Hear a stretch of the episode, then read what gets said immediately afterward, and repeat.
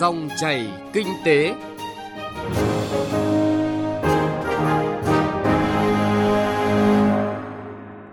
Các biên tập viên Thành Trung và Thu Trang xin kính chào quý vị và các bạn. Thưa quý vị và các bạn, hiện nay việc ứng dụng chuyển giao công nghệ trong lĩnh vực xây dựng đang diễn ra sôi động. Đây là tiền đề quan trọng, là xu thế tất yếu, là vấn đề sống còn để các doanh nghiệp có thể tồn tại, tăng khả năng cạnh tranh trong dài hạn. Điều đáng phấn khởi là doanh nghiệp trong nước đã làm chủ nhiều công nghệ trong thiết kế thi công nhà cao tầng, công trình giao thông, thủy lợi, công trình công nghiệp có quy mô lớn. Nhiều nghiên cứu khoa học công nghệ đã được ứng dụng trong lĩnh vực nền móng, chắc địa công trình. Cùng với sự phát triển của công nghệ hiện đại trên thế giới, Việt Nam cần cố gắng nắm bắt những xu thế mới và chấp nhận thử thách để bước vào sân chơi lớn. Các doanh nghiệp cần nhanh chóng đưa công nghệ mới vào ứng dụng trong sản xuất, bước đầu giúp đồng bộ hóa quá trình quản lý sản xuất để nâng cao sức cạnh tranh. Nhiều doanh nghiệp đã đưa chất lượng lên làm tiêu chuẩn, giảm chi phí vận chuyển, thời gian cho nhân công truyền thống, giảm chi phí sản xuất, từ đó hạ giá thành sản phẩm. Trong 20 phút của dòng chảy kinh tế hôm nay, chúng tôi chọn chủ đề Doanh nghiệp xây dựng chủ động đổi mới công nghệ, nâng cao sức cạnh tranh sẽ chuyển tới quý vị và các bạn những thông tin mới nhất và góc nhìn đa chiều về vấn đề này. Những nội dung sẽ có trong chương trình Doanh nghiệp xây dựng đổi mới công nghệ để chiếm ưu thế cạnh tranh. Doanh nghiệp sản xuất vật liệu xây dựng đang làm gì để không bị thua trên sân nhà? Phỏng vấn bà Nguyễn Thị Tâm, Giám đốc Trung tâm Thiết bị Môi trường và An toàn Lao động thuộc Viện Vật liệu Xây dựng về những yêu cầu đặt ra để nâng cao sức cạnh tranh đối với các doanh nghiệp sản xuất vật liệu xây dựng trong tình hình hiện nay. Sau đây là nội dung chi tiết. Quý vị và các bạn thân mến, trong những năm gần đây, khối doanh nghiệp ngành xây dựng phát triển nhanh cả về số lượng và chất lượng, làm chủ được nhiều công nghệ tiên tiến đối với các loại hình công trình xây dựng khác nhau, từ công trình ngầm dưới lòng đất đến những tòa nhà cao tầng thi công với các loại máy móc thiết bị hiện đại. Điều đáng ghi nhận là những tiến bộ về khoa học công nghệ của ngành xây dựng từ quy hoạch đến thi công góp phần không nhỏ cho các doanh nghiệp để khẳng định vai trò và vị thế trong quá trình hội nhập. Bài viết của phóng viên Thành Trung sẽ làm rõ hơn vấn đề này. Nói đến công ty cổ phần xây dựng Hòa Bình, người ta nghĩ ngay đến các công trình cao tầng và siêu cao tầng. Không chỉ phát triển thị trường trong nước, Hòa Bình đã mở rộng sang các nước Malaysia, Myanmar, Trung Đông và Hoa Kỳ. Được thành lập năm 1987, thời điểm nước ta vừa trải qua thời kỳ bao cấp còn khó khăn. Trải qua 34 năm xây dựng và phát triển, công ty cổ phần tập đoàn xây dựng Hòa Bình luôn tạo dựng niềm tin, đem đến những công trình bền vững, đảm bảo tiến độ, chất lượng, an toàn và luôn nhận được sự tin cậy từ các chủ đầu tư uy tín trong và ngoài nước. Hiện nay, doanh nghiệp này cũng đang nằm trong top 10 công ty niêm yết uy tín nhất theo đánh giá mới đây của Việt Nam Report và là nhà thầu xây dựng duy nhất có mặt trong danh sách này. Ông Lê Viết Hải, Chủ tịch Hội đồng Quản trị, Tổng Giám đốc Công ty Cổ phần Tập đoàn Xây dựng Hòa Bình cho biết, doanh nghiệp luôn đặt cho mình những mục tiêu đổi mới để phấn đấu. Đưa xây dựng Việt Nam trở thành một ngành công nghiệp hiện đại thì bắt buộc là phải luôn luôn trong tinh thần đổi mới. Chúng tôi luôn duy trì cái tinh thần đấy à, cho doanh nghiệp của mình. Chúng tôi luôn xem khó khăn, thử thách à, là động lực để cho doanh nghiệp trưởng thành hơn, phát triển mạnh mẽ hơn. Phải biết biến những cái trợ lực thành động lực cho sự phát triển. Năm 2020, khi dịch bệnh COVID-19 xuất hiện rồi diễn biến phức tạp trong cả nước và trên thế giới, để có thể tồn tại và vượt khó đi lên, các doanh nghiệp xây dựng bất động sản Việt Nam không còn cách nào khác phải tìm ra con đường đi riêng và nâng cao năng lực cạnh tranh của mình. Thực tế đã cho thấy một số doanh nghiệp xây dựng lớn đang phát triển mạnh và có tầm ảnh hưởng trong khu vực, có khả năng cạnh tranh sòng phẳng với các doanh nghiệp nước ngoài. Thậm chí, các doanh nghiệp ngành xây dựng lớn như là Hòa Bình hay Cô Tech Công đã vươn ra thị trường xây dựng ở nước ngoài, như nhận xét của tiến sĩ Trần Du Lịch, thành viên tổ tư vấn kinh tế của Thủ tướng Chính phủ. Chúng ta rất mừng là trong quá trình hội nhập thì một số lĩnh vực đặc biệt là ngành xây dựng như cầu đường vân vân xây dựng có một số doanh nghiệp thì chúng ta được tiếp thu công nghệ và làm chủ công nghệ tương đối tốt để phát triển và có thể tham gia vào cái quan hệ toàn cầu. Hoạt động khoa học công nghệ ngành xây dựng đã góp phần quan trọng trong sự phát triển của nền khoa học công nghệ Việt Nam nói chung và sự nghiệp xây dựng và phát triển của ngành nói riêng. Các kết quả nghiên cứu khoa học đã chú trọng giải quyết các yêu cầu của sản xuất, sử dụng hợp lý, tiết kiệm tài nguyên, năng lượng, phát triển nguồn nguyên liệu thay thế nhập ngoại, đổi mới, áp dụng công nghệ tiên tiến hiện đại. Đóng góp của khoa học công nghệ đã khẳng định được vai trò trong phát triển lĩnh vực xây dựng, góp phần thực hiện thành công sự nghiệp công nghiệp hóa hiện đại hóa đất nước.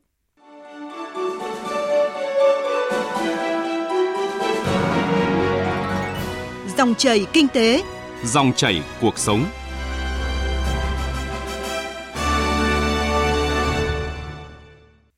Thưa quý vị và các bạn, hiện nay các doanh nghiệp của ngành xây dựng đang bắt nhịp rất nhanh với công nghệ hiện đại của thế giới. Rất nhiều dự án sản xuất vật liệu xây dựng đang được đầu tư mới theo hướng áp dụng công nghệ tiên tiến, mức độ cơ giới hóa, tự động hóa ngày càng cao, sử dụng tiết kiệm tài nguyên khoáng sản và cho ra nhiều sản phẩm vật liệu xây dựng xanh, thân thiện với môi trường. Ghi nhận của phóng viên Đài Tiếng nói Việt Nam. Việc ứng dụng công nghệ mới trong sản xuất vật liệu xây dựng thành công nhất phải kể đến các lĩnh vực như sản xuất xi măng, gạch ốp lát, xứ vệ sinh, kính xây dựng. Qua 5 năm thực hiện các phong trào thi đua yêu nước, Tổng công ty xi măng Việt Nam đã tạo nên khí thế sôi nổi trong lao động sản xuất, khơi dậy tính chủ động sáng tạo của công nhân viên chức lao động. Đã có hơn 1.800 sáng kiến, đề tài nghiên cứu được công nhận, làm lợi cho nhà nước hơn 700 tỷ đồng. Anh Nguyễn Đức Thịnh, Phó Quản đốc xưởng sửa chữa thuộc công ty xi măng Hà Tiên cho biết. Mình cũng đã tham gia những sáng kiến như là mình cải tạo các băng tải, giảm cái thời gian thay băng tải. Dù hồi xưa mình thay băng tải là mất cái 3 ngày đến 4 ngày phải dừng thiết bị thì mình đã cải tiến băng tải lại để mà rút ngắn thời gian thay băng tải là trong vòng 2 ngày để chạy lại thiết bị. Những sản phẩm của doanh nghiệp Việt đang áp dụng các công nghệ sản xuất ngang tầm với nhiều nước phát triển trên thế giới, đặc biệt cùng với xu hướng hội nhập yêu cầu của người tiêu dùng ngày càng cao. Khoảng 3 năm gần đây đã xuất hiện ngày càng nhiều sản phẩm vật liệu xây dựng được gắn nhãn xanh, thân thiện môi trường, cơ bản đã loại bỏ và chuyển đổi công nghệ cũ lạc hậu. Đến nay, nước ta đã thay thế hoàn toàn được các lò gạch thủ công sang sản xuất gạch không nung và gạch nung theo công nghệ tiên tiến, góp phần tiêu hao ít nhiên liệu, xóa bỏ được 100% lò vôi thủ công – trong lĩnh vực sản xuất xi măng, cả nước ta hiện có 84 dây chuyền sản xuất với công suất thiết kế là 101 triệu tấn mỗi năm. Các dây chuyền sản xuất đều là các dây chuyền lò quay theo phương pháp khô. Các dây chuyền sử dụng công nghệ hiện đại tiên tiến trên thế giới đạt tiêu chuẩn châu Âu. Ông Bùi Hồng Minh, Chủ tịch Hội đồng thành viên Tổng công ty xi măng Việt Nam cho biết. Công nghệ khô đã giảm được khoảng 30% nhiệt lượng tiêu tốn so với công nghệ ướt trước đây. Nhưng đến hiện nay thì chúng tôi thấy uh, vẫn có thể giảm được tiếp tục nhiệt lượng. Chính vì vậy công nghệ mới hiện nay theo chúng tôi hợp tác sẽ lại tiếp tục là nâng khả năng sử dụng nhiệt trong quá trình đốt các nguyên liệu hóa thạch. Tính đến nay cả nước có 93 đơn vị sản xuất gạch, trong đó có 66 cơ sở sản xuất gạch ceramic với tổng công suất thiết kế là 608 triệu mét vuông mỗi năm. 22 cơ sở sản xuất gạch granite với tổng công suất thiết kế là 182 triệu mét vuông mỗi năm thiết bị và công nghệ sản xuất gạch gốm ốp lát được đầu tư đồng bộ, tiên tiến từ các nước phát triển như Đức, Italia, Tây Ban Nha với quy mô mỗi nhà máy lên tới hàng chục triệu mét vuông. Mô đun công suất mỗi dây chuyền từ 5 cho đến 8 triệu mét vuông mỗi năm. Cùng với việc đầu tư các thiết bị công nghệ trang trí bề mặt như các loại máy in kỹ thuật số, in rulo, in full, trang trí men khô, công nghệ EcoRep, nano, đủ năng lực để sản xuất các sản phẩm gạch ốp lát với chủng loại đa dạng như gạch ceramic, gạch granite, gạch cotto có kích thước lớn, hay việc ứng dụng phần mềm quản lý dây chuyền sản xuất gạch không nung cũng đã được một số doanh nghiệp tính đến. Dựa trên quy trình sản xuất, một số thông tin về diễn biến sản xuất có thể được thu thập, theo dõi, thống kê trên các phần mềm quản lý sản xuất. Phó giáo sư tiến sĩ Phạm Thúy Loan, Phó Viện trưởng Viện Kiến trúc Quốc gia cho biết. Chúng ta cần một chiến lược thúc đẩy xanh hóa toàn diện và hiệu quả, bao gồm cả những chiến lược lớn và những hành động cụ thể và cần phải có sự đồng lòng, sự chung tay của tất cả các đối tác trong xã hội. Quy định về sử dụng vật liệu không nung trong công trình xây dựng, tôi cho đây là một bước tiến rất là lớn, một sự quyết tâm rất lớn của ngành xây dựng từ phía chính phủ để chúng ta chuyển đổi ngành xây dựng theo hướng xanh. Có thể nói ngành vật liệu xây dựng đang có những bước đi ngày càng vững chắc. Nguyên vật liệu xuất xứ Việt Nam được biết đến rộng rãi hơn thị trường trong và ngoài nước. Tuy nhiên trong quá trình sản xuất vẫn xảy ra nhiều bất cập, ảnh hưởng đến việc đẩy mạnh quy chuẩn sản xuất để ổn định được chỗ đứng trên thị trường quốc tế. Chính vì vậy, trong thời gian tới, ngành vật liệu xây dựng cần tiếp tục đẩy mạnh ứng dụng công nghệ số nhằm giảm chi phí đồng bộ các khâu từ giao dịch vận chuyển đến hạ giá thành, tăng năng lực cạnh tranh, triển khai các hướng nghiên cứu khoa học công nghệ mũi nhọn, vật liệu mới, xây dựng đô thị thông minh gắn với sử dụng vật liệu thông minh.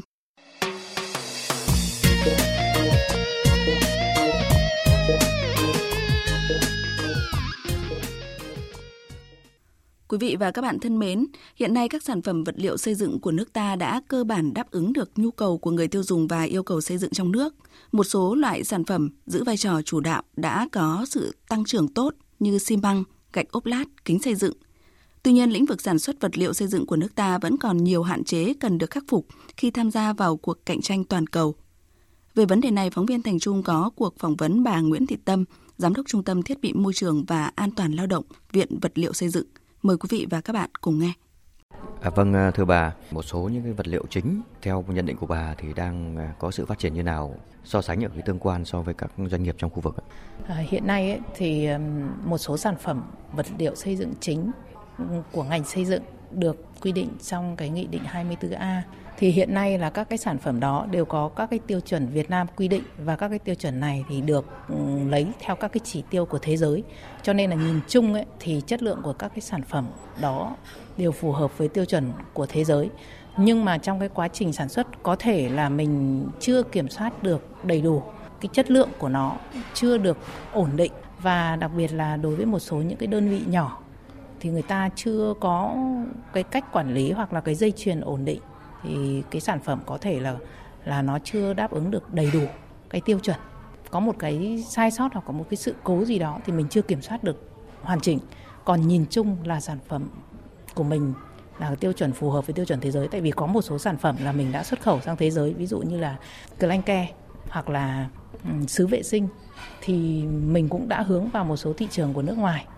theo bà thì hiện nay các doanh nghiệp, mà sản xuất vật liệu xây dựng thì còn gặp những khó khăn nào? Họ cần có thêm những cái nguồn lực nào để à, hỗ trợ nhằm là nâng cao cái sức cạnh tranh trên thị trường? thực ra thì để nâng cao cái sức cạnh tranh của sản phẩm đối với mỗi doanh nghiệp trên thị trường đều phụ thuộc vào rất nhiều sản phẩm, rất nhiều vào doanh nghiệp doanh nghiệp phải xác định được rõ cái định hướng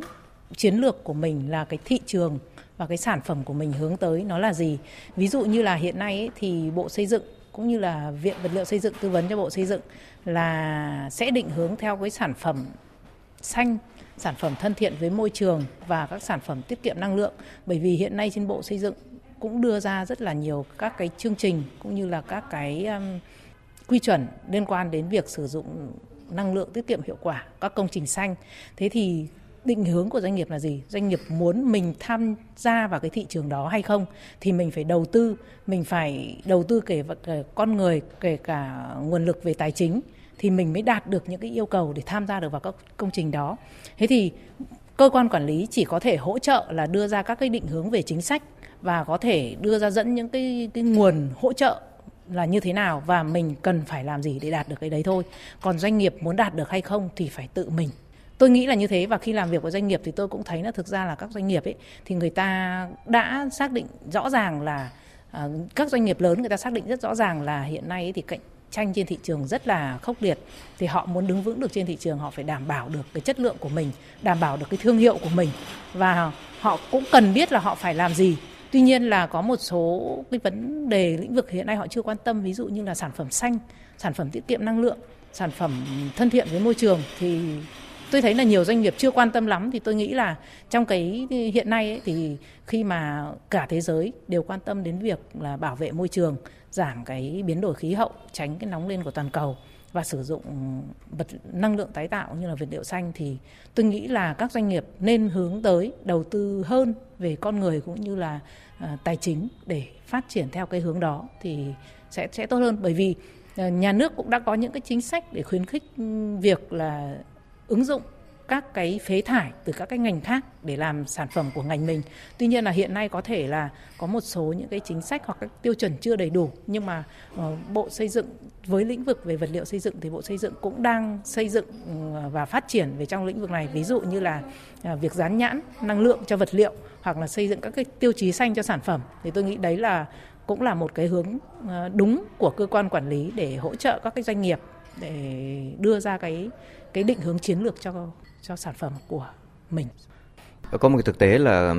người dân Việt Nam thì lại rất thích dùng đồ ngoại. Phải chăng là cái sản phẩm của trong nước nó kém chất lượng hơn hay là do cái mẫu mã hay là theo bà thì nó cái yếu tố nào mà cái sản phẩm ngoại lại được người Việt Nam tin dùng và lại thích dùng hơn như vậy ạ? trong cái quá trình tìm hiểu thì tôi nghĩ là các cái sản phẩm của nước ngoài thứ nhất là cái mẫu mã của họ rất là đa dạng nó phù hợp với thị hiếu của người tiêu dùng từ thấp đến cao mình có thể chọn từ mức sản phẩm có chất lượng thấp đến mức uh, sản phẩm có chất lượng cao và nó cũng các thông tin tương đối rõ ràng thì nó phù hợp với điều kiện của mình như thế nào mình sẽ dùng loại sản phẩm đó. Còn sản phẩm Việt Nam thì uh, cũng có nhiều sản phẩm có chất lượng cao nhưng mà tôi nghĩ là cái thông tin công khai về cái sản phẩm đó hiện nay là nó chưa được phổ biến rõ ràng lắm. Chỉ có một số những cái sản phẩm lớn ấy, thì người ta những đưa ra những cái thông tin cụ thể. Tôi lấy ví dụ như là sen vòi tiết kiệm nước bởi vì Việt Nam cũng vừa mới ờ, đang xây dựng cái thông tư về sử dụng tiết kiệm nước. Nhưng mà các sản phẩm hiện nay chưa có những cái thông tin đưa ra là à, tiết kiệm nước ở mức nào